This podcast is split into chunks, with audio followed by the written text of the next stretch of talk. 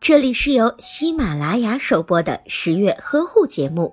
十月呵护帮助孕妈妈们摆脱孕期中的各种烦恼。分娩能否顺利的进行，很大程度取决于孕妈妈是否懂得呼吸的方法，所以孕妈妈应该从呼吸的方法进行训练。下面我们就教孕妈妈几个进行呼吸练习的方法。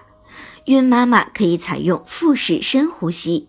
孕妈妈首先要仰卧，把手轻轻地放在肚子上，不断地进行深呼吸。